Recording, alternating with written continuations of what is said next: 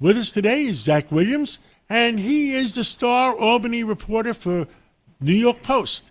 Uh, Zach, uh, anything going on in Albany? I mean, uh, is it quiet? It's summertime.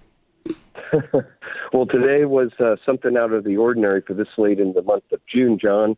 The Assembly reconvened this week to finish its business for the year. You might recall uh, on some prior interviews me mentioning how the legislative session was supposed to end June 8th.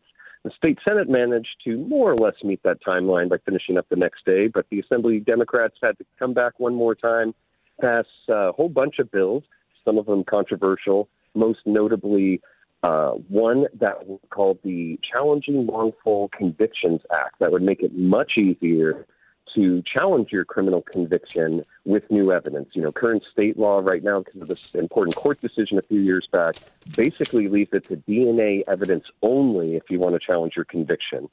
But uh, as Politico New York observed uh, earlier this week, you know, what's so interesting about the session as a whole was not so much the new bills that got passed, but in many ways the bills that had to be changed. You know, bail reform, huge thing in 2019.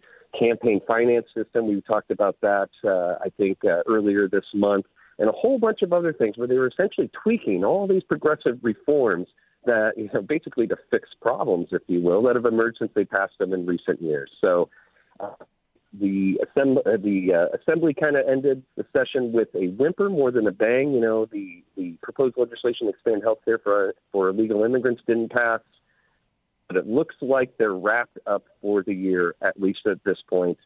They could always come back later in the year. So this is it. Everything is wrapped up now. So what what should people know? I mean, it's uh, Sunday morning what what what are you going to tell them? What what what what really happened? Well, I think something that's important to always remember is that the legislature can reconvene whenever the Speaker Carl Heastie or Senate Majority Leader Andrea Stewart Cousins want them to. But it's been a very tumultuous year. You know, you have Governor Kathy Hochul, the relative moderate, against these progressive supermajorities in each chamber. And there was a lot of disagreement over a whole host of issues throughout the year. And I think what will be very interesting this summer is to watch how the governor kind of political position after a bruising few months. Uh, understood. I mean, anything new on bail reform? Because people are moving, uh, they, they don't feel safe. They're not going to go to the office. Well, I think uh, as far as bail reform goes, you know, there will be pressure to change it once more next year. It's an election year after all. But I think over the summer, into the fall and the winter, you know, both sides are going to be keeping score. You know, what are examples that show bail reform is working? And what are examples of people uh, that were let go ahead of their trials uh, only to commit additional crimes? Understood. Um, well, I mean, if that's all we have to say, that's all we have to say. I mean, uh, uh, I, I just worry about our city and our state.